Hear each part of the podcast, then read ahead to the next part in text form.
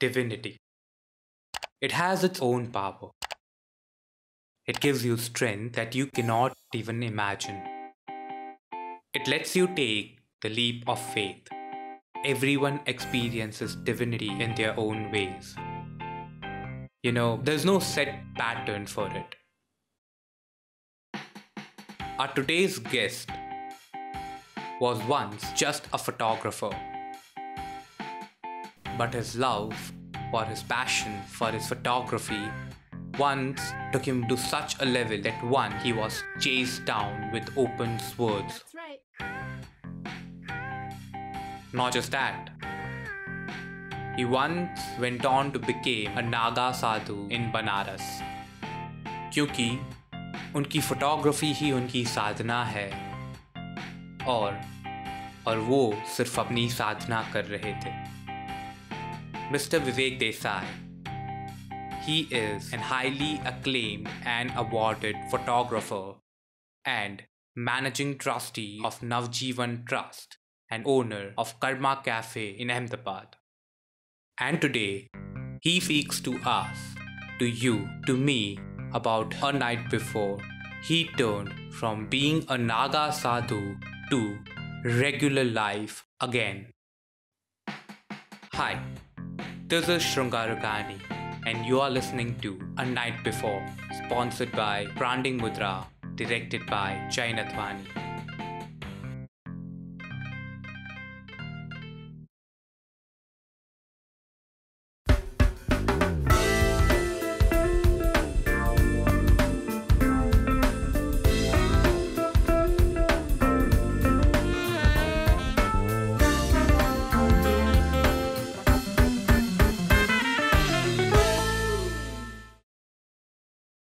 We face some minor technical audio problem, so you might not have the best of the experience while listening to this episode. We are extremely sorry for that. Hello, Vivek sir. Hello. Actually, a pleasure that I am here sitting with Mr. Vivek Desai. And uh, I really can't tell it in words. Okay, uh, when uh, Chai, my director, who actually told me that we are, we are getting a chance to come and speak with you. Uh, and when he told me the story that you know we're talk, going to talk, be talking about today um, of your photography journey, I actually can say કે મારા પગ નીચેથી જમીન ખસી ગઈ હતી when I was like આવો experience મતલબ, it was something that uh, you know I had never heard of.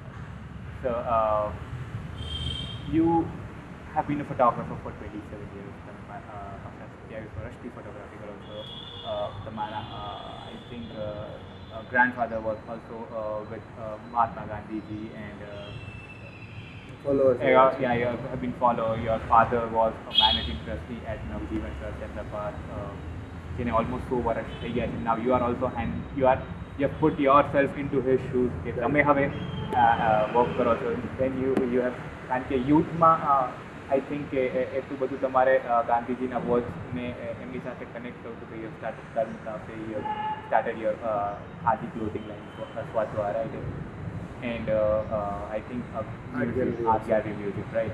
So uh, there's too much. I think uh, which is on your plate, and you're, you're still very calm and composed about everything. So uh, to give a brief introduction to everyone, uh, can you tell us about like a little bit deeper into your personal life as well as this, uh, all the different roles that you are following? Can you give us a slight brief about it? Yeah, definitely. મારું born and brought up Ahmedabad આમ મૂળ તો સુરત અમે લોકો સુરત પાસે south ગુજરાતના અનાવિલ બ્રાહ્મણ અને આમ કડછા જેવા કહેવાય બોલવામાં તડ ને વાળા માણસો એવી છાપ અનાવિલો માટે છે અને સ્વામી આનંદે તો લખ્યું છે કે ગુજરાતની બે માથા ભારે કોમ એમાં અનાવિલોનો પણ ઉલ્લેખ કર્યો છે. પણ એનીવે પણ અમદાવાદ જ મારો જન્મ અને ઉછેર અમદાવાદ થયો. અને મેં બીકોમ કર્યા પછી લો કર્યું. મને એમ થયું કે લોયર થવું હોય એ વખતે એવું હતું આખી પચીસ ત્રીસ વર્ષ પહેલાં. અને પણ પછી લો કર્યા પછી એમ થયું કે ના આમાં કંઈ બહુ મજા નથી આવતી. દલીલો કરવાનું કામ તો કરું પણ આવી દલીલો નથી કરવી જેમાં સતત જૂઠું બોલવું પડે. હા. તો એ પછી એમ થયું કે તો પછી શું કરવું? એ વખતે પેલા મિત્રોનો ફ્લો હોય ને કે ભાઈ તમે મારા ફ્રેન્ડ છો તમે લો કરતા હોય હું લો કરું. પણ લોક કરું. એવી રીતના એ ફ્લો ફ્લોમાં આખું બધું આપણા. ગુજરાતીમાં ગાડરિયો પ્રવાહ. હા, ગાડી રહ્યો પેલા અને એ પછી મૂળ તો વાંચન લેખન મારા ઘરમાં વાતાવરણ વર્ષોથી એટલે જ્યાંથી જન્મ્યો ત્યાંથી પુસ્તકોની વચ્ચે મોટો થયો. એટલે મને એમ થયું કે આમાંથી કંઈક જો કરી શકતો હોઉં પણ જર્નલિઝમ કરીશ એવું મને સપને ખ્યાલ નહોતો. ઓકે પણ એ વખતે મેં એક જાહેરાત વાંચી ભવન્સ કોલેજની જેમાં ડિપ્લોમા ઇન જર્નલિઝમ કોર્સ હતો એક વર્ષનો ડિપ્લોમા કોર્સ ભારતીય વિદ્યાભવન બોમ્બેની ઓકે અને એ મેં કર્યો અને એમાં આઈ ગોટ ગોલ્ડ મેડલ અને પછી મને ખબર પડી કે હું પણ લખી શકું છું એમ. એ વખતે ઘણું બધું વાંચવાનું લખવાનું અને જે અનુભવથી મારી જે એક્ઝામ આપી ને એક્ઝામમાં અનુભવોનું માથું વધારે હતું. રાધર દેન ટેક્સ્ટ ઓકે તો એ પછી માસ્ટર કરવાની ઈચ્છા થઈ એ કર્યા પછી. અને એ જ વખતે જ યુનિવર્સિટી અને વિદ્યાપીઠ બંનેમાં masters in journalism and communication શરૂ થયું. એટલે એ વખતે એમાં વિદ્યાપીઠનો જોઈન થયો અને બે વર્ષ મેં માસ્ટર્સ કરી. અને ડ્યુરિંગ ધોઝ પીરિયડ મને એવું લાગ્યું કે મારો જે ઇન્ટરેસ્ટ છે એ મારો થોડો ફોટોગ્રાફી તરફ છે. કારણ કે એ વખતે હું કોફી ટેબલ બુકનો જમાનો હતો નહીં પણ તેમ છતાં રઘુરાય રઘુવીર સિંહ એ બધાના પુસ્તકો. મારા ફાધર ઓલ ઇન્ડિયન લાઇબ્રેરી જે કમિટી હતી સિલેક્શન કમિટી એમાં he was one of the chairperson એટલે એ વખતે ઘરે એ એ બધી પુસ્તકો આવે તો એ મને જે આવી ફોટોગ્રાફીની પુસ્તકો હોય ને જોવા લઈ આવે કે તારે જોવા માટે જોવા હોય તો આ જોવા સરસ પુસ્તકો તને ગમે એવા. એટલે એમાંથી મને ફોટોગ્રાફીનો ઇન્ટરેસ્ટ કેળવાયો કેળવાતો એવું મને લાગ્યું. ઓકે. અને ક્યારેક એવું થાય છે કે તમને ખબર નથી હોતી કે તમને આમાં રસ છે. એટલે મને પણ ખબર નથી મને ફોટોગ્રાફીમાં ઇન્ટરેસ્ટ છે. પણ હું છે ને પેલા સન મેગેઝિન આવતું હોય એમાં મોટું પોસ્ટર આવે દર વીકે હા. એલ્વિસ પ્રેસલી હોય ને બ્રુસલી હોય ને પણ હોય યાર એટલે એ વખતે એ બધા હું એના માટે સન ખરીદતો. પછી સ્પોર્ટ્સ સ્ટાર હોય તો ક્રિકેટના બધા ફોટોગ્રાફ આવે મોટા મોટા ક્રિકેટરોના એ બધા ખરીદતો. પણ ત્યારે આ બધું થયા પછી મને ખબર પડી કે મને એકચ્યુઅલી બધા પોસ્ટર્સમાં ના કેરેક્ટરોમાં રસ નહોતો મને ફોટોગ્રાફીમાં ઇન્ટરેસ્ટ હતો. એટલે ઘણીવાર આપણને સમજાતું નથી હોતું કે આપણને ફોટોગ્રાફીમાં ઇન્ટરેસ્ટ છે. એ વખતે મને સમજાવ્યું કે ના ફોટોગ્રાફી કર્યા પછી કે મને ફોટોગ્રાફીમાં ઇન્ટરેસ્ટ છે. મને આ બધા પોસ્ટરો ભેગા કરવામાં નહોતો તો નાઇન્ટીન નાઇન્ટી ટુમાં નાઇન્ટીન ફોરમાં મેં પાસ આઉટ કરી. જર્નલિઝમ માસ્ટર્સ ડિગ્રી અને એ પછી અખબારમાં એક બે વખત હું જોડાયો ટ્રેનિંગ તરીકે. અને ટ્રેનિંગ તરીકે જોડાયો ત્યારે મારે કચ્છ જવાનું થયું. અને કચ્છ એ વખતે રણોત્સવ પણ થયેલો ચિમનભાઈ પટેલની ગવર્મેન્ટ હતી. એ વખતે એમણે રણોત્સવ કરેલો ત્રણ દિવસ. ત્યારે હું ત્યાં ગયો અને ત્યાંની કલ્ચરને એ બધું મેં જોયું. ત્યારે તો મારી પાસે કેમેરા નહોતો પણ મને એમ થયું કે આ આખું કલ્ચર આખું જે છે એને એને જો વધારે પ્રજાને લોકો મળે તો સુધી વધારે પહોંચે. સારું લોકો સુધી પહોંચે એના ઇમોશન્સ એ લોકો જે રીતે ભરતકામ કરતા હતા જે રીતે બધું રહેતા હતા એ બધું કલ્ચર મને બહુ અપીલ કરી હતી અમદાવાદ આવીને તરત જ મેં બધા ફોટોગ્રાફરોનો સંપર્ક કર્યા પણ બહુ છૂટક છૂટક ફોટોગ્રાફ મને જોવા મળ્યા લોકો પાસે કચ્છના એટલે મને એમ થયું કે ના મારે આ કામ કરવું છે. અને એ વખતે એવું હતું કે સમય કચ્છ નજીક પડે તમારે જો વિષય તો મારે બહુ વિષયો પર કામ કરવું હોય. પણ તમારે નજીક જો જવું એટલે મારે બે દિવસની પણ રજા મળે ને તો હું કચ્છ જતો રહેતો. અને એ વખતે એ રીતે મેં મારી ફોટોગ્રાફીની જર્ની છે એ મારી કચ્છથી શરૂ થઈ. અને આજે પણ સત્યાવીસ વર્ષ પછી પણ મને એમ કોઈ એમ કહે તો હું આજે પણ કચ્છમાં જઈને ક્લિક કરું છું. વર્ષમાં બે ત્રણ મારી વિઝિટ ત્રણ તો મિનિમમ મારી વિઝિટ કચ્છમાં હોય છે. એટલે હજી તમને એટલું અનએક્સપ્લોર્ડ લાગે છે કે હજી એમાં ઘણી બધું ઘણી બધી સંભાવના સંભાવના તો બદલાયું ને અર્થક્વેક પહેલાંનું કચ્છ અર્થક્વેક વખતનું કચ્છ અર્થક્વેક પછીનું કચ્છ અને હવેનું અત્યારનું Modern એટલે આખું ચાર એરા છે આખા. એ મેં કેપ્ચર કર્યા છે. અને અત્યારની કોશિશ કરી રહ્યો છું કે થોડાક એવા ફોટોગ્રાફ પણ મળે જેમાં લોકોને કમ્પેરિઝન જેક્સ્ટા પોઝિશન આપણે જેને મને યાદ છે કે જે જગ્યાઓ મેં મેળા કવર કરેલા. એ જગ્યાએ આજે ફેક્ટરીઓ થઈ ગઈ છે. સેમ પ્લેસ એટલે એવું બધું સમાજ બદલાય આખો મોડર્ન થાય. અને મોડર્નાઇઝેશન અને મારો તો હંમેશા હું એક વાત કહેતો આવ્યો છું કે ફોટોગ્રાફરોની એક હંમેશા ફરિયાદ હોય કે ભાઈ પહેલાં જેવું હવે કલ્ચર રહ્યું નથી. અથવા તો મેળાઓ પહેલાં જેવા રહ્યા નથી. મારી દલીલ હંમેશા જુદા પ્રકારની હોય છે કે ભાઈ મોડર્ન થવાનો અધિકાર તમને એકલા જ છે? ને બરોબર. આજે કોઈ પણ રબારી હોય કે માલધારી હોય કે હરિજન હોય એમની ખેતી સારી કરી હોય એને સારું કમાયો તો એને રીબોકના શૂઝ પહેરવાનો અધિકાર છે, એને શર્ટ પહેરવાનો અધિકાર છે. તો તમે, મેં કીધું કે એનો અર્થ એવો થયો કે તમે એમના કપડામાં જ તમે ઇમોશન સુધી તો પહોંચ્યા જ નથી. તમને એમાં એમના કપડામાં જ્વેલરીમાં જ રસ હતો. એટલે જ્યાં સુધી તમે ઇમોશન સુધી ના પહોંચો લોકોને, ત્યાં સુધી ફોટોગ્રાફી નકામી. છે એટલે આવું એક વિચારધારા સાથે, કારણ કે જર્નલિઝમ પણ જોડાયું, એટલે થોડા વિચારો પણ હોય. વાંચન તમારું બહુ અગત્યનું કામ કરતું હોય છે. કારણ કે તમે જ્યારે એવા વાતાવરણમાંથી આવતા હતા, તમે ઘણું બધું વાંચ્યું જોયું હોય, એ બધાનું રિફ્લેક્શન ફોટોગ્રાફીમાં આવતું હોય એટલે એ રીતે મારી ફોટોગ્રાફીની જર્ની શરૂ થઈ ને આફ્ટર દેટ તો પછી કન્ટિન્યુ તો રસ્તો મેં સ્વીકાર્યો કે ભાઈ મારે ફોટોગ્રાફી જ કરવી છે ફોટો જર્નલિઝમમાં જ આગળ જવું છે. વચ્ચેના ચારેક વર્ષો એવા આવ્યા જેમાં અમે I I was working as a photo editor also in Bhaskar group તો એ રીતે ભાસ્કર ગ્રુપમાં પણ એઝ એ ફોટો જર્નલિસ્ટ જોડાવાનું બન્યું. તો એ પણ એક્સપિરિયન્સ લીધો. પણ મોટા ભાગનો મારો જે કારકિર્દીનો સમય છે ફ્રીલાન્સિંગ કારકિર્દી મારી રહી. અને એમાં પણ મેં મારા સબ્જેક્ટ પસંદ કરેલા કે જે લોંગ ટર્મ ચાલે. જેમ કે મારો એક સબ્જેક્ટ છે ઇન્ડિયન સર્કસ એક છે બનારસ તો ઇન્ડિયન સર્કસ છે, તો ધારો કે ઇન્ડિયન સર્કસ એટલા માટે કે નાઇન્ટીન નાઇન્ટી એટમાં જે પેટાનો કાયદો જે જંગલી પ્રાણીઓનો પ્રાણીઓ. મેનકા ગાંધીએ જે એ પાડ્યું સરકારે. અને પ્રાણીઓ લુપ્ત થવા એ સંઘર્ષમાંથી જવા માંડ્યા તો એ લોકોનું જે સર્વાઈવલ જે સાધન હતું એ બધું જતું રહ્યું. મૂળ તો. એ પછી શું એમ? તો એ પછીનો ગાળો એટલે મેં શરૂ શરૂ કરી ત્યારે તો એ જતા રહ્યા હતા બધા. તો એ પછીનો ગાળો કેવો હોય સર્કસ ઓનર્સ માટે સર્કસના કલાકારો માટે? અથવા તો આજથી કદાચ પાંચ દસ વર્ષ પછી સર્કસ હશે જ નહીં. કોઈ પણ મૂવિંગ એન્ટરટેનમેન્ટનું કોઈ પણ સાધન જ નહીં હોય. જેમ કે આપણી ગુજરાતની ભોય. પરંપરા છે એ નહીં હોય કદાચ. આપણે ટ્રાય કરીએ કે એવું બચાવી શકીએ એવી જ રીતે બાયોસ્કોપ હતા તો બાયોસ્કોપ જતા રહ્યા. પછી મૂવિંગ સિનેમા આવી પેલી લારીવાળી. એ જતી રહી. પછી સર્કસ છે પછી જેવા મનોરંજન જેમ કે મેળાઓમાં જાદુગરો બધા પંડાલ લગાવીને કરતા હોય છે. તો મને સર્કસમાંથી વિચાર આવ્યો કે વાય ઓનલી સર્કસ એમ? આખું મૂવિંગ એન્ટરટેનમેન્ટ એટલે કે જે ફરતું હરતું ફરતું મનોરંજન છે એ બધાનું એક ડોક્યુમેન્ટ કરવું એટલે એ પણ મારું કામ ચાલી રહ્યું છે. બનારસ ઉપર તો છે જ છે. સાધુઓ ઉપર ઘણું કામ થયું છે. કચ્છ ઉપર તો થયું છે. અમદાવાદ સિટી ઉપર ઇટસેલ્ફ થયું છે. તો આ બધા જ ટૂંક સમયમાં બે ત્રણ મારા કોમ્પિટેબલ બુક તો પબ્લિશ થઈ ગયા. અત્યારે આઉટ ઓફ પ્રિન્ટ છે. કચ્છ અને અમદાવાદ તો બે થઈ ગઈ. તો એ રીતે હવે ધીમે ધીમે મારો વિચાર છે કે આવતા પાંચેક વર્ષમાં મારે લગભગ થોડા ઘણા પુસ્તકો આ રીતે લોકો સુધી પહોંચે. તો એક જે કહેવાય ને કે આજે તમારી મેઇન એક જે સ્ટોરી છે કે જે બનારસની આખી જે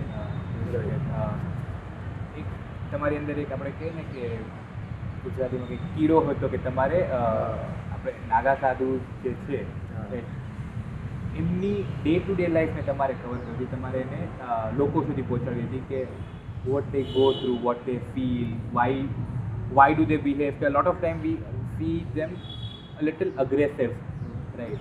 So શું કામ એ aggression છે uh, uh, you know people who are not actually connecting with them because they don't know probably કે uh, એ લોકોની લાઈફ કેટલી સિમ્પલ છે બટ સ્ટીલ કેટલી કનેક્ટેડ છે ગોડ સાથે right? એ પર્ટિક્યુલર ઇન્ટરેસ્ટ જે તમે તમે કીધું કે બનારસ માટે તમને એક સ્પેશિયલ ઇન્ટરેસ્ટ છે. એ ઇન્ટરેસ્ટ ક્યાંથી થઈ ગયો એમાં એવું હતું કે જ્યારે હું અમદાવાદમાં મેં ફોટોગ્રાફી શરૂ કરી અને અમદાવાદની જેટલી ફોટોગ્રાફી ક્લબ હતી, એ બધામાં હું ફર્યો. અને બધા ફોટોગ્રાફરો સિનિયર ફોટોગ્રાફરો જે લોકો પચીસ પચીસ વર્ષથી, ચાળીસ ચાળીસ વર્ષથી, પચાસ પચાસ વર્ષથી ફિલ્ડમાં હતા. નાનલાલ પટેલ હતા તો એ તો લગભગ સિત્તેર વર્ષથી ફિલ્ડમાં હતા. તો એવા લોકોને હું મળ્યો, પણ મને સંતોષ એટલા માટે નહોતો થતો કે એ લોકો એવું માનતા હતા there are two kind of people in photography કે again today is also debatable કે ભાઈ photography is a beauty or photography is a reality તો એ લોકો એક જ માં માનતા હતા કે ફોટોગ્રાફી ઇઝ અ બ્યુટી એટલે સારો કોઈ પોર્ટ્રેટ હોય કે સારી કોઈ વા- કોઈ જગ્યા હોય હેરિટેજ સાઇટ હોય સુંદર ફોટોગ્રાફ હોય જે તમે વોલ પર લગાવી શકો એને જ ફોટોગ્રાફ કહેવાય. ઓકે હવે અમદાવાદમાં તો કોઈ મને એવું મળ્યું નહીં. પછી મારો વડોદરા અને જ્યોતિ ભટ્ટ સાથેની મારી ગુરુજી ગુરુજીનો સાથે સંપર્ક થયો એમને એમને મેં બધી વાત કરી. એ પહેલાં મેં રઘુરાયનું તાજ પછી રઘુબીર સિંહની બનારસ પછી ગંગા એ બધી પુસ્તકો મેં મારા હાથ નીચેથી પસાર થઈ ગયેલા. જોવા મળ્યા એટલે મને એમ થયું કે મારા દ્રષ્ટિ અથવા તો મારે જે કરવું છે ને એ આ કામ છે. મારે ફોટોગ્રાફી જે બ્યુટીમાં મને રસ નથી કારણ કે હું જર્નલિઝમ પણ ભણ્યો. તો એમાં પણ એ વાત આવી કે ભાઈ આખી રિયાલિટી છે એને તમારે રિફ્લેક્ટ થવી જોઈએ તમારે અચ્છા હું એવું પણ નથી કહેતો બ્યુટીને તમે બાદ કરીને આપણને ખાલી રિયાલિટી હાર્ડકોટ બતાવો. પણ એ બંનેનું જે કોમ્બિનેશન થવું જોઈએ એ કોમ્બિનેશન મને લાગ્યું રઘુરાયના તાજમાં મેં જોયું. Reality maybe. રઘુબીર સિંહની પુસ્તકોમાં પણ જોવા મળ્યું. તો સ્ટીવ મેકરીના કેટલાક જોયા ફોટોગ્રાફ એમાં. એ વખતે તો ઇન્ટરનેટ કે એવું કંઈ માધ્યમ હતું નહીં?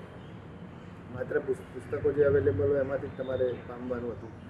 એટલે એ રીતે આખી વાત મેં જોઈ અને પછી મને થયું કે જો મારે કંઈક એવું કામ કરવું હોય તો I started moving in Ahmedabad. એટલે અર્લી મોર્નિંગ સવારે કેમેરા લઈને નીકળી ગયું અને હું ફોટોગ્રાફી કરું.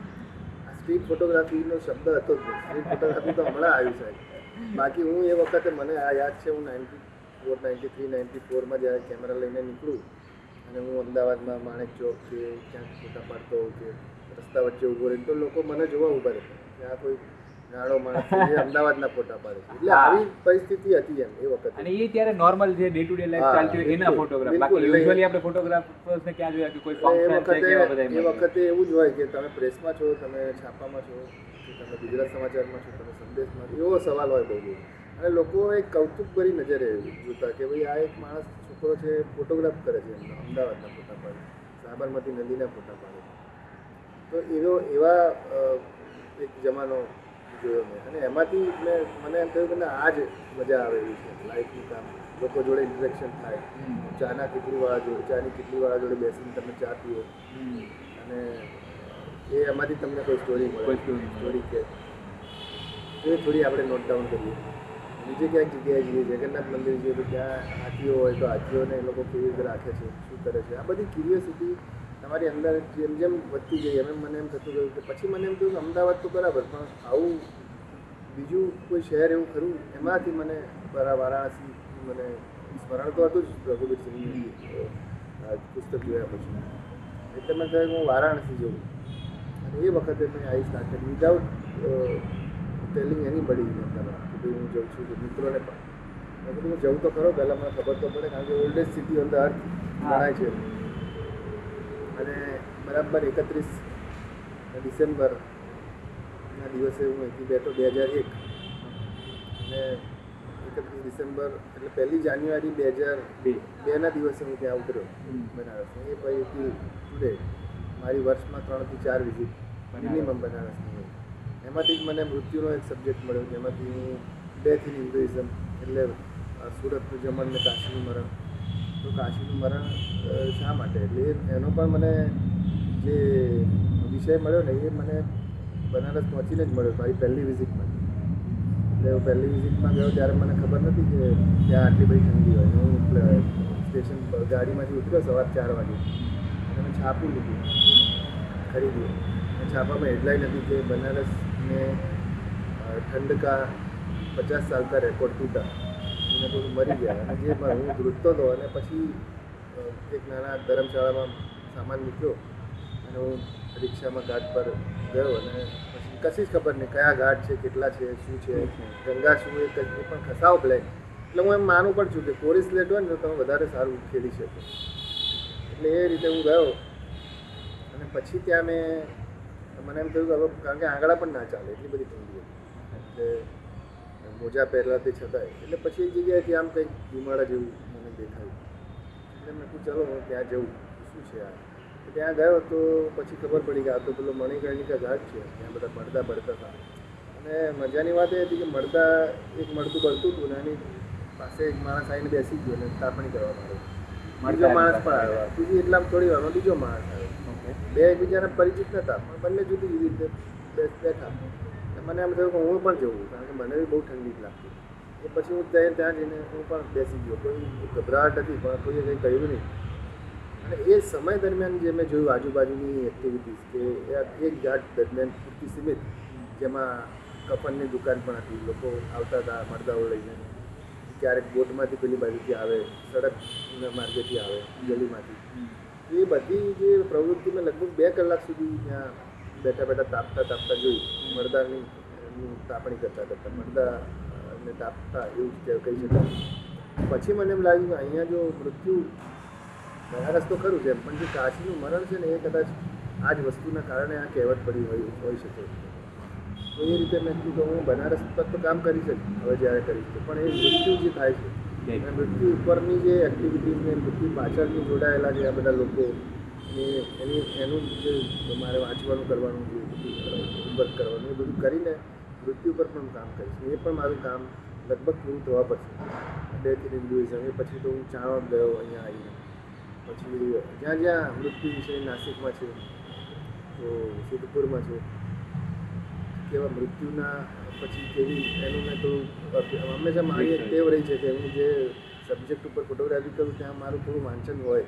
ડ્યુ ટુ જર્નલિઝમના કારણે ગણો કે જે પણ કોન્ટેક્ટ એક અલગ અને મારી મળતી ફરિયાદ પણ આજે ફોટોગ્રાફરો માટે જ છે. કે એ લોકો વાંચતા જ નથી.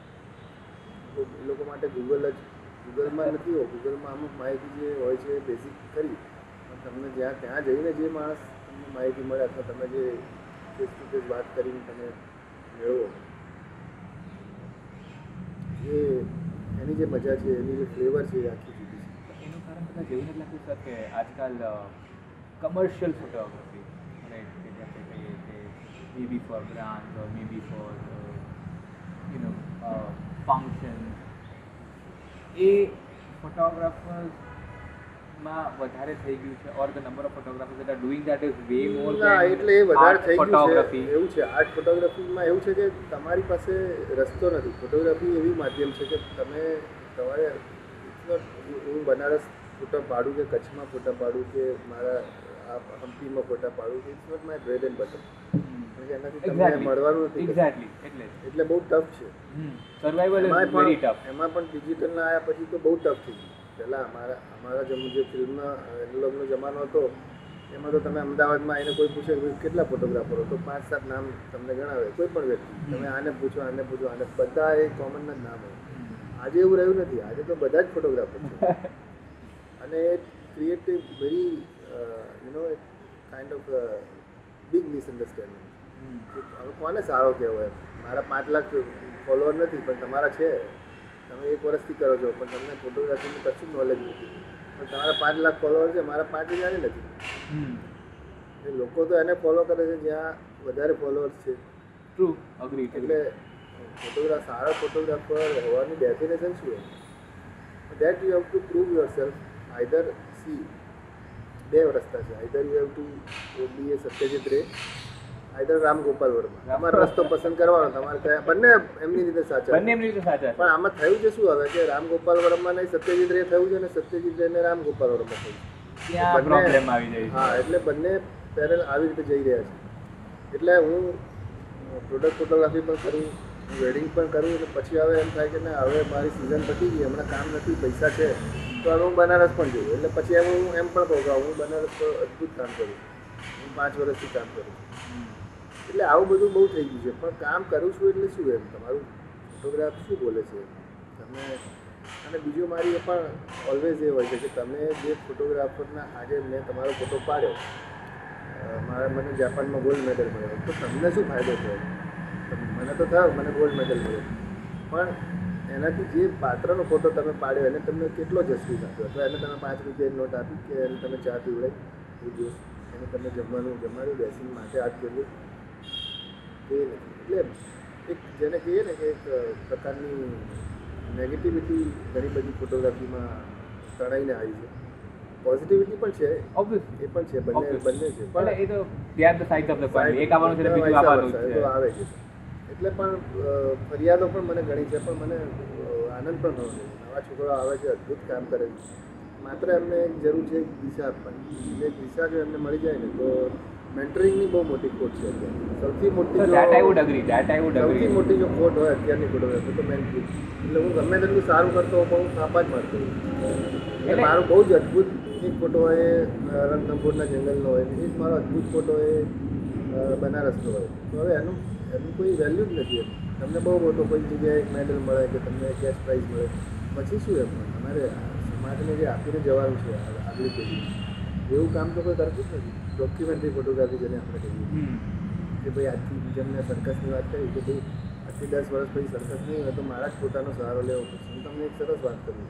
આ જ સંદર્ભમાં કે જ્યારે સાબરમતી રિવરફ્રન્ટ બનતી હતી ત્યારે તો કોઈને ખબર જ નથી પ્લાનિંગ શું ચાલી રહ્યું છે હું સાબરમતીમાં એવરી ડે લગભગ એવરી ડે હું ફોટોગ્રાફ કરતો જૂના સાબરમતીના ફોટા લેવા માટે કોર્પોરેશને ફરતા ફરતા કોઈને ખબર પડીને મારો સંપર્ક કર્યો કે ભાઈ તમારી પાસે જૂની સાબરમતીના ફોટા હોય તો આપણા કોઈ પાસે નથી. અને મેં આપ્યા કે ભાઈ આપણા શહેરની વાત શહેરની વાત છે. એટલે એ લોકો પાસે પણ નતા એ લોકોએ પણ રેકોર્ડ નતા કર્યા કે ભાઈ આ નવું બંધાઈ રહ્યું છે તો જૂનું જે છે એનું આપણે ડોક્યુમેન્ટ કરીએ.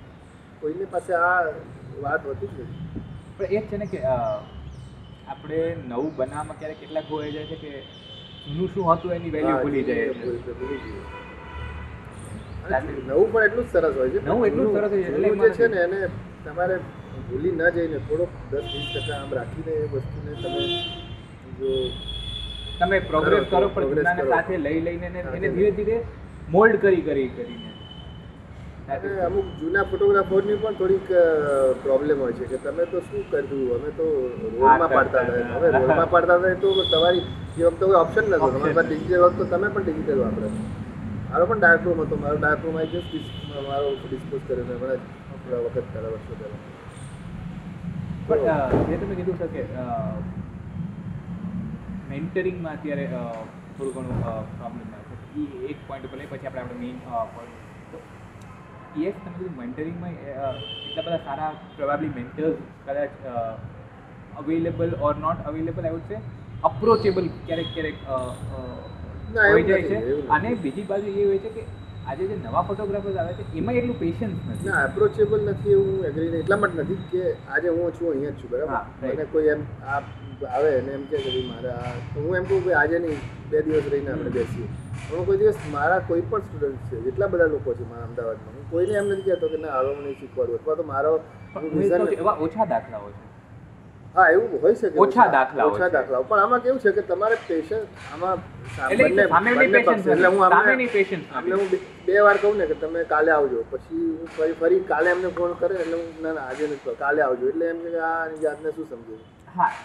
એટલે હવે હું જાતે ફોડી લઈશ અને એટલે plus એવું એવું એવું છે પણ કે થતું હોય છે. બધાયને છે ને એવું છે કે to know photography they just think that they need to buy a camera Right. which I don't think is a because you need to understand the scene first and then see uh, તમે કદાચ મોબાઈલથી પણ સારો photo પાડી શકો છો. બિલકુલ? એ વિઝન અથવા ફ્રેમ ક્રિએટ કરતા એટલે મારું મારી એકેડેમી હું ચલાવું છું ને એનું નામ જ છે વિઝન એક્સપેક્ટિવ એટલે હું એવા ફોટોગ્રાફરને મારી પહેલી એ સૂચના હોય કે હું કોઈ દિવસ એ લોકોને ટેકનિકલ શીખવાડતો જ નથી. ટેકનિકલ તમે ભણીને આવો બહાર એકાદ મહિનાનો કોર્સ ક્યાંક કરી પછી તમે આપણે સબ્જેક્ટની જ વાત કરવાની. અને સબ્જેક્ટ વિશે તમને જો હું તો બધા જ ને કહું છું. ફોટોગ્રાફરો જે સિનિયર છે મારાથી એ લોકોને કહું છું. જુનિયર છે એ લોકોને કહું છું કે જે લોકો મારા સંપર્કમાં છે બધાને કહું છું. તમે તમારા ફોટોગ્રાફ વિશે અથવા તમારા ફોટોગ્રાફની સિરીઝ વિશે જો પાંચ પંદર પચીસ વાક્યો લખી ના શકતા હોય તો ફોરગેટ એબાઉટ ફોટોગ્રાફી કોઈ વેલ્યુ જ નથી તમારી. ફોટોગ્રાફી તમારી વેલ્યુ ઝીરો એટલે તો આઈ વુડ ઇફ તો usually for for you aesthetic value is very much important than the technical value અને બીજું પેલું બીજું એક છે ને કે એક ફોટો ચાઇનીઝ પેલી કહેવત બધા બોલતા હોય છે હજાર શબ્દોની ગરજ. એબ્સોલ્યુટલી રોંગ એટલે હું અત્યારના સંદર્ભમાં કહું છું કે ભાઈ તમારો ફોટો જેટલો પાવરફુલ હોય ને એટલું તમે વધારે લખી શકો. વધારે લખી શકો. અત્યારે તો કેવું થાય છે ફોટો એટલો નબળો હોય પછી બહુ જ લખવું પડે તમે પણ એ તો એ તો એ છે ને આપણે કહીએ ને કે તમે એક ફોટાને ખાલી નિરીક્ષીને થોડી વાર જુઓ ને તો તમને એમાંથી કેટલા કદાચ પોતાનો ફોટો નહીં તો તમે એમાંથી નાની નાની એમની આંખથી લઈ કદાચ આપણે હ્યુમનની વાત કરીએ. કોઈની બી એક લિવિંગ બિંગ તો એ આંખથી લઈ એ આંખની પાપણ કઈ રીતે છે એની ઉપર તમે જો એકચ્યુઅલી એને નિરીક્ષણ તો તમે ઘણું બધું લખી શકો. બટ એ એ જોવાનું એક આપણે કહીએ તમે જમીન ને વિઝન હોવું છે. આપણે થોડું સાઈડ ટ્રેક જઈએ that is okay I am actually loving the whole topic એટલે so we were talking about the Banaras અમે જ્યારે બનારસ ઉપર રિસર્ચ કરતા હતા. I think two thousand seven right two thousand seven તમે ઓલમોસ્ટ થોડા વર્ષોથી તો મહેનત કરતા હતા કે તમારે એક નાગર સાધુ અને ટુ થાઉઝન્ડ ટુમાં તમે ફર્સ્ટ ટાઈમ ત્યાં પહોંચ્યા. ટુ થાઉઝન્ડ ટુથી ટુ થાઉઝન્ડ સેવન તમારું ઈ જે એરા હતો two thousand ટુથી two thousand seven what all did you try કે તમે કઈ કઈ વસ્તુઓ ત્યારે ટ્રાય કરી હતી? કઈ કઈ વસ્તુમાં તમે સક્સેસફુલ થયા? કઈ કઈ વસ્તુમાં તમને બહુ નિરાશા મળી હતી? નિરાશા તો ફોટોગ્રાફીનો એક પાર્ટ ઓફ નિરાશા તો એમાં કેવું છે કે તમે રોજ ફોટોગ્રાફર એવી જ આશા લઈને જતો હતો મને તો આજે જોરદાર મળવા જ જોઈએ. પણ એવું થતું નથી રોજ. અને નિરાશા એટલા માટે ના થવી જોઈએ કે તમે મેં કીધું કોરી સ્લેટ લઈને જાઓ તો નિરાશા ના ના થાય. પણ તમે જ્યારે અત્યારે કેવું છે કે ઘણા બધા મારા સ્ટુડન્ટ્સ હોય કે છોકરાઓ પૂછવા આવે બનારસથી તો એ લોકો મારા ફોટા જોઈને ત્યાં જાય કે તમે આ ઘાટ ઉપર હતા પણ એ તો કંઈ છે નહીં મને ત્યાંથી ફોન આવે. મેં કીધું ભાઈ એ તો આટલા વર્ષો ના ના એક એક મિનિટે બધું બદલાતું હોય છે. તો પછી આ તો તમે એમ કહો કે આ તમે પાંચ વર્ષ પહેલાં ફોટો પાડેલો એવો નથી જોવા મળતો અત્યારે. તો આ- તમે જે આશાઓ લઈને જાઓ ને એમાં નિરાશા ઊભી થાય ઊભી થાય છે. મારી વાત કરું તો બે હજાર એકમાં રઘુરાએ જે કવર કરેલો કુંભ મેળો એની ડોક્યુમેન્ટરી કેવી રીતે આખો કવર કર્યો? એની ડોક્યુમેન્ટરી નેશનલ જિયોગ્રાફી કે. હા. અને નેશનલ જિયોગ્રાફિક પર એ મેં અનેક વાર જોઈ હતી. એટલે મને એમ થયું કે ના હવે એમનો જે કોઈ મેળો આવે એમાં મારે આ કામ કરવું કરવું છે. એટલે એમાંથી મને આ આખો આ વિચાર આવ્યો ને પછી જેમ જેમ બનારસ ગયો જતો ગયો એમ સાધુઓ છૂટા છવાયા એમની જોડે જોડે બેસું એમની જોડે વાતચીત કરું. અને પછી અલ્ટિમેટ ફાઇનલી એ બે હજાર સાતનો પીરિયડ એવો આવ્યો કે જેમાં મને થયું કે ના મારે this is the right type to take my જે મારે જોઈએ છે મને કદાચ અહીં મળી જશે એવું મને તો બે હજાર સાતનો ઇન્સિડન્ટ હું કંઈ બોલું એના કરતાં આઈ વુડ વોન્ટ કે you only tell about it કેમ કે આઈ થિંક તમારાથી વધારે સારી રીતે ઇન્સિડન્ટને કોઈ ડિસ્ક્રાઇબ નહીં કરી ઘણી બધી. જગ્યાઓએ ઘણા બધા ટોકમાં બધી આ મારી વાત થઈ જ ગઈ છે પણ થોડું થોડુંક બ્રીફમાં હું કહીશ કે એ વખતે એવું હતું કે ભાઈ આ અલ્હાબાદ હું ગયો હતો સૌથી પહેલાં તો. અલ્હાબાદમાં નિરાશા તમે કીધી ને એવી નિરાશા એવી રીતે થઈ કે તમે બહુ ડિપ્રેસ હતા કારણ કે મેં તમારી એ આર્ટિકલ વાંચ્યું તમે કીધું કે એક પોઈન્ટે તમે એવા ડિપ્રેસ થઈ ગયા હતા કે નથી કરવું નથી કરવું કારણ કે એટલું બધું ધુમ્મસ અને બે જે સાધુઓના જે બધા તંબુ હોય બધા એટલા બધા નજીક હતા.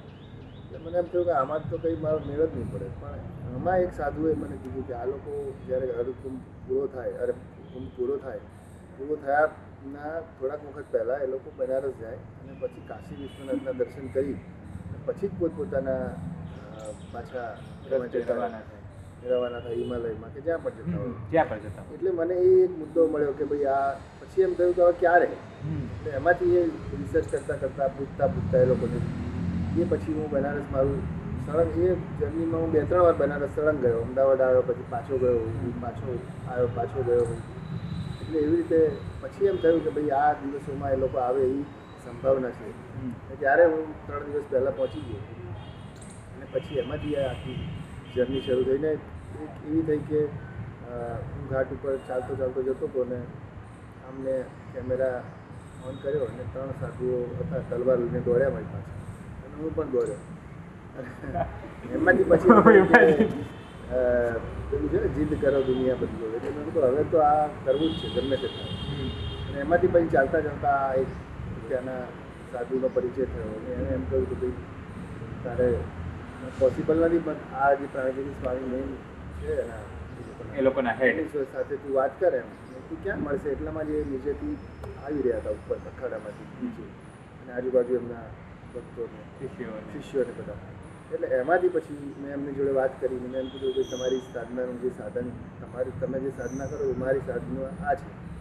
એ સર એકચ્યુઅલી મેં તમારો આર્ટિકલ વાંચ્યો તો મને લાઈન બહુ ગમે હતી. ગમે હતી કે તમે એક સાધુને કીધું કે તમારી સાધના તમે પૂજા પાઠ કરીને એ રીતે કરો છો. મારી સાધનાનું મારું જે માધ્યમ છે માધ્યમ છે એ મારો ફોટ કેમેરા છે મારા ફોટોગ્રાફ એટલે છે. એ વસ્તુ કામ કરી ગઈ અને એમણે કીધું કે તો પછી એટલે એને પણ એવી કલ્પના નથી.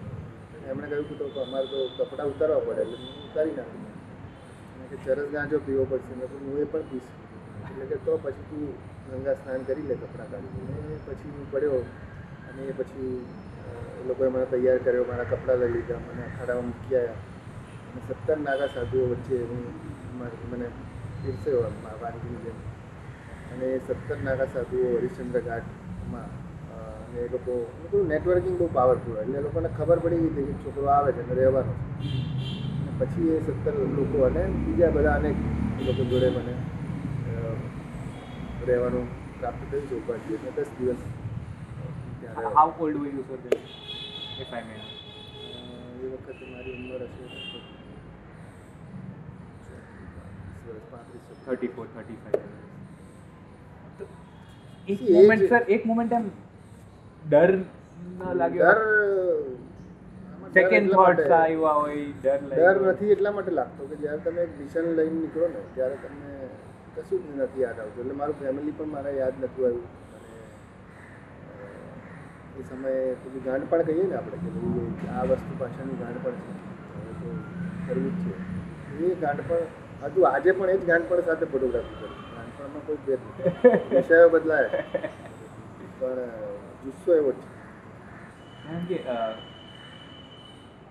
એટલે ઓબ્વિયસલી એ કોન્ટેક્ટ બની જાય, પણ હું કદાચ મારી સામે સિચ્યુએશન આવી હોય ના એટલે આમાં એવું છે કે અત્યારે કદાચ મારી સામે સિચ્યુએશન આવે તો ના પણ કરવું એમ કહું કે ભાઈ છોડો મગજ મારી એટલે એ વખતે એ જે હતું થઈ ગયું થઈ ગયું. એક ઓલી ને પૂર્ણા થઈ હોય એટલે હું ઘણા બધા મને એવું પૂછે કે ભાઈ હવે તમે કરો એમ. નથી કીધું હવે કરું ના કરું એ મને હું ત્યાં જઉં ત્યારે મને એ સમય આવે એવો ત્યારે ખબર પડે. એ બી જે આપણે કહીએ કે વાઇબ્સ આવ્યા હોય ત્યારે આપણને. એ ત્યારે તમને ખબર પડે. બાકી અધરવાઇઝ એવું કંઈ ખ્યાલ નથી આવતો દસ દીની કઈ પર્ટિક્યુલર અલગ અલગ કોઈ એવા કિસ્સાઓ વાત કે કંઈ કે જે કિસ્સાઓ તો ઘણા બધા એ આમાં એક આખી વ્યાખ્યા બદલાઈ ગઈ કે ભાઈ આપણે તો એ દસ દિવસ શું કર્યું દસ દિવસ મેં એવું સૌથી પહેલાં તો મેં એવું ધ્યાન રાખેલું કે ભાઈ મને સાધુઓની ફોટોગ્રાફી કરવાની છે. મારે એ લોકોની અંગત જિંદગીમાં જાણવું જાણવા જો હું જઈશ ને તો બહુ ઊંડો ઉતરી એટલે મેં બહુ મારી જાતને બેલેન્સ રાખેલું કે મારે ફોટા જ પાડવાના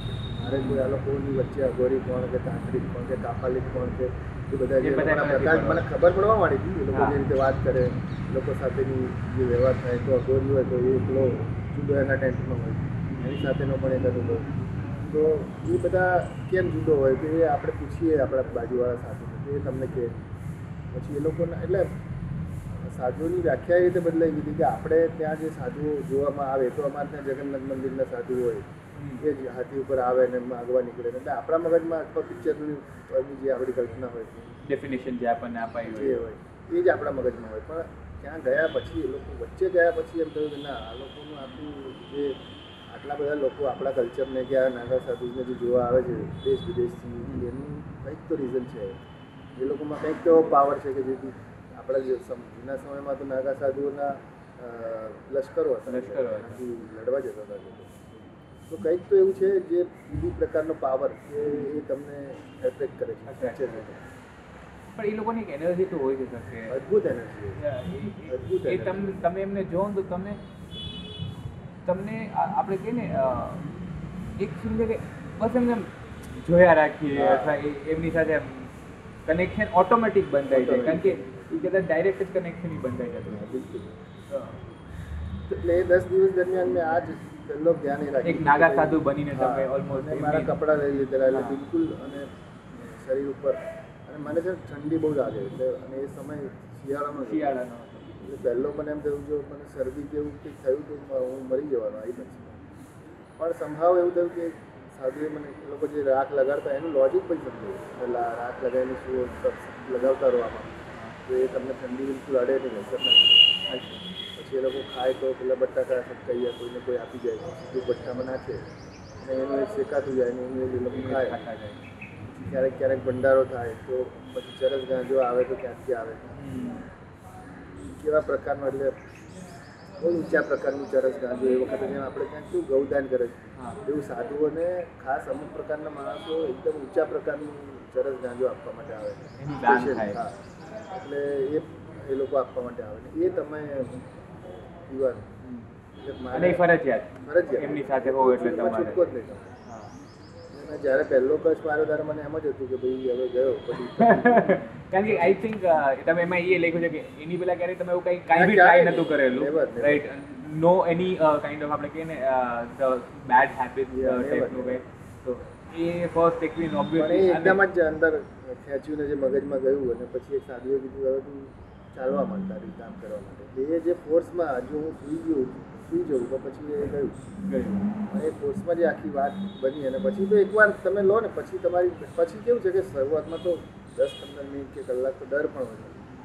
કે ભાઈ આ બધા પણ પછી તો એ લોકો જ તમને બોલાવે કે કેમ કેસે હો ક્યાં હે ક્યાં ભગત ક્યાં સે આતે હો? કે તમે ફેમિલિયર થઈ ગયા. જે ડરનો પાર્ટ હતો એ જતો રહ્યો. જતો રહ્યો. હવેનો પાર્ટ હતો એ કામ કરવાનો એટલે એમાં જે કામ કરવું હતું અને મારે એવું બતાવવું છે કે એ લોકોની ડે ટુ ડે એ લોકોની સાધના કેવા પ્રકારની હોય તો જે રીતે સવારે ઉઠીને એ લોકો ચા પાણી ચા પીએ તો કેવી રીતે એ લોકો એકબીજાને અચ્છા એ લોકો એકબીજાને ઉઠાડે તો કેવી રીતે તો લાત મારીને ઉઠાડે. તો આવા બધા અમુક વસ્તુઓ લખાવી પણ નથી હોતી. જે અમુક વસ્તુ એવી છે કે હું લખું તો કોઈ માને પણ નહીં. તો એવા બધા મેં લખવાનું ટાળેલું.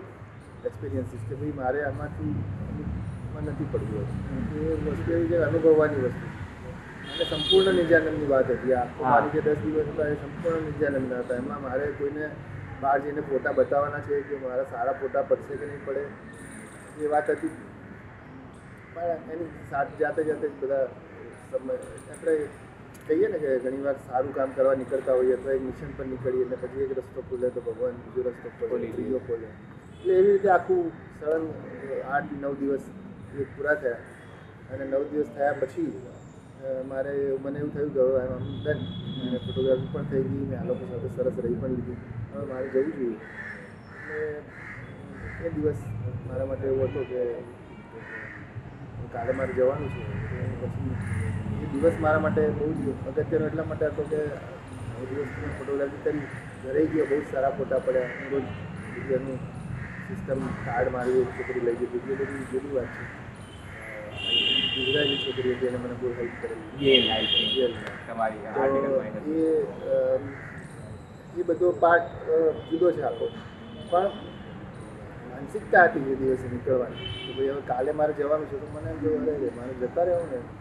એટલે સર મારી એ જે વેક્યુમ હોય છે ને હા, એ વેક્યુમ કંટ્રોલ તમારે કંટ્રોલ કરવો બહુ અઘરું હતું મારા માટે.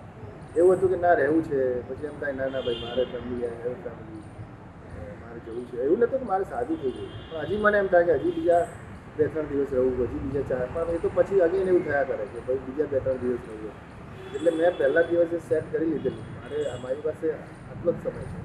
દસ દિવસ દસ દિવસ બસ પછી જે પણ થાય. એ દિવસ પછી કોઈ એ દિવસે તહેવાર પણ આવતો હોય તો બહાર નીકળી ગયો. એટલે એમને ઇન બિટવીન શિવરાત્રી પણ વચ્ચે આવી જતી હતી. એ દિવસ પણ મને મળી ગયું કે એ લોકો શિવરાત્રિના દિવસે કેવી રીતે આખું એમનું બિહેવિયર હોય. એ બધું બિહેવિયરને કેપ્ચર કરીએ એ લોકો સવારે જાણે આમ બાળકને તૈયાર કરતા હોય એવી રીતે પોતે તૈયાર થાય. એ ગલગોટાના જે મુગટ બનાવે પોત- પોતાના માટે પરોવીને પછી પોતે પહેરે. એટલે આ બધું શંકર પોતે જ શંકર ભગવાન છે એવી અનુભૂતિ જે સાધુ કરતા હોય. એ અનુભૂતિ ને જોવા મળી કેપ્ચર કરવા મળી એ લોકો સુધી પહોંચી ગઈ એ મને પણ તમને પોતાને તો જાણવા મળ્યું કે ના આ લોકો પોતે જ જાણે અવતાર હોય ને શંકરનો એવી જ રીતે બિહેવિયર હોય. શિવરાત્રિના દિવસે એવો જ ફોર્સ હોય. અને અગેન લાસ્ટ ડેની વાત કરું તો પછી મને એમ થયું કે હું આજે આજે મારે ફોટોગ્રાફી નથી કરી છેલ્લા દિવસે મેં હાર્ડલી બહુ થોડા જ ફોટા અને આઈ સ્ટાર્ટેડ મૂવી એટલે બહુ જ બધા કેમ્પ હતા એમાં બધા જોડે હું હસી હસીને અને પછી એ દિવસે એમને ખૂબ ચરસ પીધી. કારણ કે એટલું કે જેના અડ્ડા પર જાઓ તમે એક કે મગજ લો. કે તમારે ના તો પડાય નહીં, એટલે એ દિવસે મેક્સિમમ ચરસના પૂછી નાખે પણ સંભાવ એક એવું અંદરથી પણ હશે અને જે ઈશ્વરની કૃપા ગણો તો જે ગણો કે કોઈ દિવસ એવું ના થયું કે ચરસ પીધી એટલે હવે પડી ગયા. અને બધાને હું ઇન્ડિવિજ્યુઅલ મળ્યો, બધાની જોડે વાતચીત કરી, બધા સાથીઓ સાથે. અને એ રાત મારા માટે બહુ મનોમંથનની વાત હતી. એક એક્સાઇટેડમેન્ટ જુદું હતું કે પાછો હું હવે જેમ કે સંસારમાં જઈ રહ્યો છું. નાઇટ બિફોર આપણે કહીએ ને કે નાઇટ બિફોર તમે એવું સા- થયું કે નાગા સાધુમાંથી પાછા નોર્મલ લાઈફમાં આવવાનું છે તમારે. સંસારમાં હું જઈ રહ્યો છું એમ કાલે. તો એ એક્સાઇટમેન્ટ પણ હતું. બીજી બાજુ એક આ પણ હતું કે સારું મારે જતા રહેવાનું હવે આટલું સરસ. હજી બીજા રહું તો મજા હજી પણ એ ફોટોગ્રાફી પછી પાછળ છૂટી ગઈ છે. હવે ફોટોગ્રાફી ઠીક છે હવે. આપણી જે નિજાન છે એની મજા લો.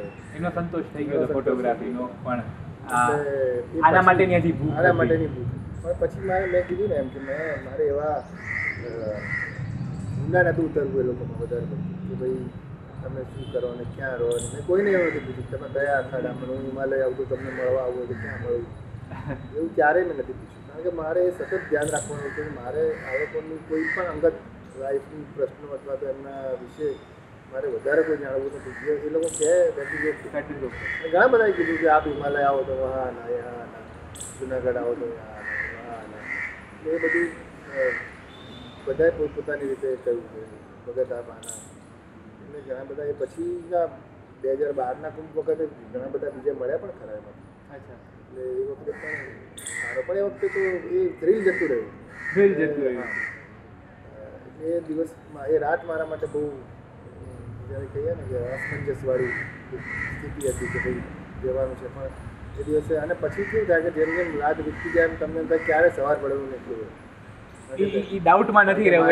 એક ઓલો ડિસિઝન લઈ લીધો છે તેની પર. વાઈફ યાદ આવે ડોટર યાદ આવે બધાને બધું યાદ આવે મિત્રો યાદ આવે. એટલે પછી આખી રાત સૂઈ ન શક્યો. અને સવારે પડીને વહેલી સવારની જે આરતી થાય સૂર્ય આરતી થાય ત્યારે મારા જે સત્તર સાધુ હતા મારી જોડે રજા આપો. અને એ લોકો મારા કપડાં લઈ આવ્યા અને કપડાં આપ્યા. બધાને હું પગે લાગ્યો વંદન કર્યા અને એ લોકો એ હરિશ્ચંદ્ર ઘાટમાં આવીને અમે આટલી સાંકડી ગલી છે. સત્તરે સત્તર જણા મને છે ગલીની બહાર એટલે જ્યાં ચાની કેટલી હોય એટલે સંસારનું આઉટલાઈન શરૂ થાય. થાય ત્યાં ત્યાં સુધી મને મૂકી ગયા આશીર્વાદ આ પાછળથી આમંત્રણ આમ એટલે આ મારા માટે બહુ કોઈ પણ ફોટોગ્રાફર માટે, મારા માટે નહીં, પણ જે મેં કર્યું એનો મને એક નિજાનંદ માટે મેં કર્યું, મારા માટે કોઈ ફોટોગ્રાફી માટે મેં કર્યું ને મેં, હું તો હંમેશા એમ કહું છું, ઘણા બધા એવું પૂછે કે તમારા જેવા ફોટોગ્રાફ તો કોઈ પાસે નહીં મેં કહું ના, એવું ક્યારેય બોલ્યો નથી ને હું કહેવા પણ નથી, મારું સ્ટેટમેન્ટ ક્યારેય નથી. મારા કરતાં પણ સારા ફોટોગ્રાફ કદાચ ઘણા બધા ફોટોગ્રાફરો પાડ્યા હશે, પણ આ એક્સપિરિયન્સ મારા જેવો કદાચ કોઈએ નહીં કર્યો હોય, અથવા તો કર્યો હશે તો મને ખ્યાલ નથી. એટલે આપણે કહીએ ને કે દરેક દિવસ એક નવો એક્સપિરિયન્સ ઘણી વાર છે તમારું પ્રોફેશન જે છે ને એના એ તમારા વિચારો પ્રોફેશન છે એના પર બીજી બધી વસ્તુ હાવી ના થઈ ગઈ. એટલે એ પ્રોફેશન ફોટોગ્રાફ પડ્યા ના પડ્યા ઓકે પણ જે તમે એક્સપિરિયન્સ લીધો એનાથી તમને ફ્યુચરમાં કેટલા બધા આનાથી બેનિફિટ મળશે? કેટલું બધું તમે લઈને જઈ રહ્યા છો પાછું કે જે તમે બીજી આગળ પેઢીને આપી શકશો. તો એ વાત આમાં બની. બહુ આખી ઘટના આખી રાત એની અસમંજસની સ્થિતિ તારાઓ જોયા કરવાની વાત. રાતમાં નહીં આવી. જરાય નહીં જરાય નહીં. અને સવારની જે સવાર થાય પહેલાં તો હું ઉઠીને ગંજામાં નાહીને તૈયાર થઈ ગયો હતો. કે આજે મારે જવાનું છે. એ રીતે આખી રાત પસાર થઈને સવાર થઈને આ રીતે આખું મારું મિશન જે હતું. તો એ દસ દિવસ પછી લાઈફે શું ચેન્જ કર્યું તમારી અંદર? ઘણા બધા ચેન્જીસ આવ્યા એટલે હું થોડુંક શાંત થઈ ગયો. થોડુંક કામ થઈ ગયું. બધા, બીજા બધા મારા ફેમિલી મેમ્બર્સના આગળ થોડુંક શાંત થઈ ગયું. પેલા ગુસ્સો બહુ વારંવાર પછી ફોટોગ્રાફીમાં એક પ્રકારનું એક ઠહેરાવ આપણે કહીએ ને, એવો ઠહેરાવ આવી ગયો. પહેલાં ઘણીવાર મને પણ એવું થતું કે ના કેમ પાડવા દે? ના કેમ કરવા દે? અથવા તો ત્યારે પછી એવું થયું કે, અચ્છા, આ નથી ફોટો પાડવા દેતા, અથવા તો આ જગ્યા પર જવાની મનાઈ છે તો નહીં જવાનું. બીજું આગળ. એટલે એવું શીખ્યું કે તમારા માટે જ્યારે ફોટોગ્રાફર માટે કોઈ વસ્તુ અટક, અટકે છે કે તમે મને અટકાવો છો કે કોઈ જગ્યા મને અટકાવે છે ઇટ મીન્સ કે કોઈ આગળ રસ્તો બીજો સારો ખુલ્લો નહીં તમારો. એટલે એ હું શીખ્યો કે ક્યારેય ફોર્સ નહીં. કોઈ પણ વ્યક્તિનો ફોટો પાડો કે જગ્યાનો પાડો કે એમાં અવરોધ આવતો હોય તો it's fine it's part of your life આગળ વધો. એટલે અને બીજા નાના નાના જેમ કે ઘણા બધા વિચારોમાં આપણા ચેન્જ આવે જેમ કે સાધુ વિશેની આખી માન્યતા બદલાઈ જાય તમારી. આપણને એમ થાય કે ભાઈ ઇન જનરલ સાધુ નાના સાધુ ઇન જનરલ પણ આપણને ખબર પડે કે આ અત્યારે હું સાધુ જોઈને કહી દઉં કે આ ખરેખર છે કે ફેક છે. એટલે એ તમારી પામવાની તમને જે સૂઝ હોય તમારી વધે લોકોને પારખવાની શક્તિ વધે. પ્લસ તમારું વાંચન તમે કર્યું હોય એટલે અને મેં હું છે ને સતત મારી નોંધ ટપકાવતો રહેતો. મળી જાય છે. ઘટીને આખી મારી બનારસ ડાયરીનું પુસ્તક હવે લગભગ પંદર એક દિવસમાં આવવાની તૈયારી શું નામ છે? બનારસ બનારસ ડાયરી નામ છે? ઓકે તો અને હું એટલા માટે ધન્ય સમજુ છું મારી જાતને. પર્સનલ એઝ અ ફોટોગ્રાફર કે બનારસમાં લોકો જેમ કે પરદેશીઓના મેં જેટલા લોકો પુસ્તકો થયા બધા મેં જોયા છે. લગભગ બધા. તો ઓછામાં ઓછા બનારસ પર અત્યાર સુધીમાં પિસ્તાલીસથી પચાસ પુસ્તકો છે. પ્રોફિટેબલ બુક પણ મેં એ નોંધ્યું છે કે જે જોડિયાઓ છે અથવા તો જે ફોરેન કન્ટ્રીઝના ફોટોગ્રાફર છે ને એ લોકો બહુ સારા હોય બધા પણ એ લોકો આપણી જે ફેથ છે તો આપણી કારણ કે આ શ્રદ્ધા સાથે જોડાયેલું છે. કમ્પ્લીટલી એ લોકો આપણા ઇમોશન ને આ શ્રદ્ધા સુધી પહોંચી નથી શકતા. એ લોકો પેલા પડિયાનો ફોટો પાડે પણ એ પાછળ શું છે એ લોકોને સ્ટોરી ખબર નથી હોતી.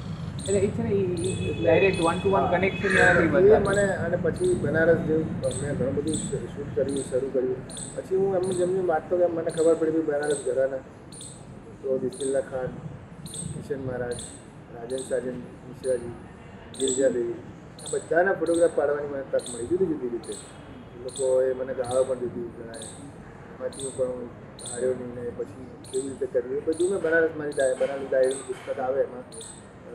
બધું મેં લખેલું છે તો એ લગભગ અપ્રોક્સિમેટલી ઓલમોસ્ટ પ્રિન્ટિંગમાં છે ફેબ્રુઆરી પ્રિન્ટિંગમાં છે ફેબ્રુઆરી બિગિનિંગ ઓફ ફેબ્રુઆરીમાં ઓલ ધ બેસ્ટ એના માટે ને would love to see that ચોક્કસ any particular uh, last uh, note, last quote for you know anyone youngsters maybe out there who want to experiment into photography or basic you know uh, things of life uh, maybe કે Gandhi photographer માટે તો એક જ કે ભાઈ don't copy એની બડી photography અત્યારે બધા એકબીજાની કોપી જ કરે હું તમારી કરું આ આમની કરે આમની કરે અથવા તો કોઈ જોયેલા ફોટોગ્રાફરથી કરે.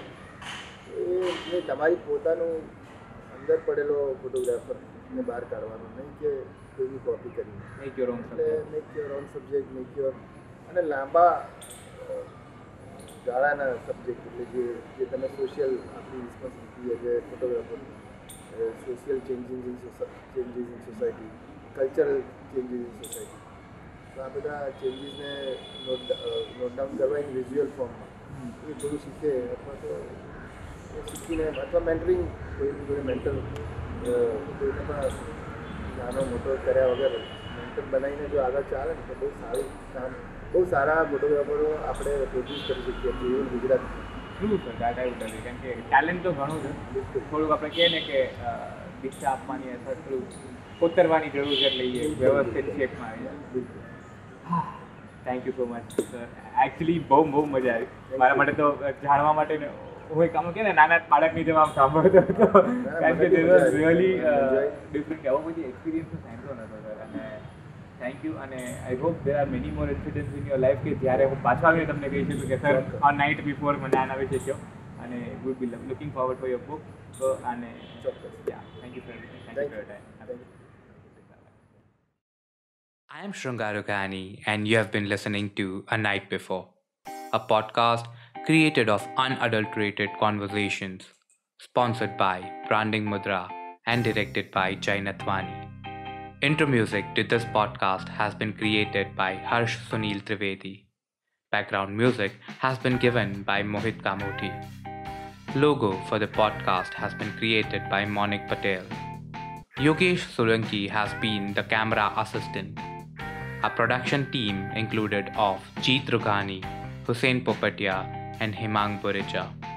Through this podcast, we even tried to lessen our usage of plastic water bottles, thanks to our friends at Waterbox.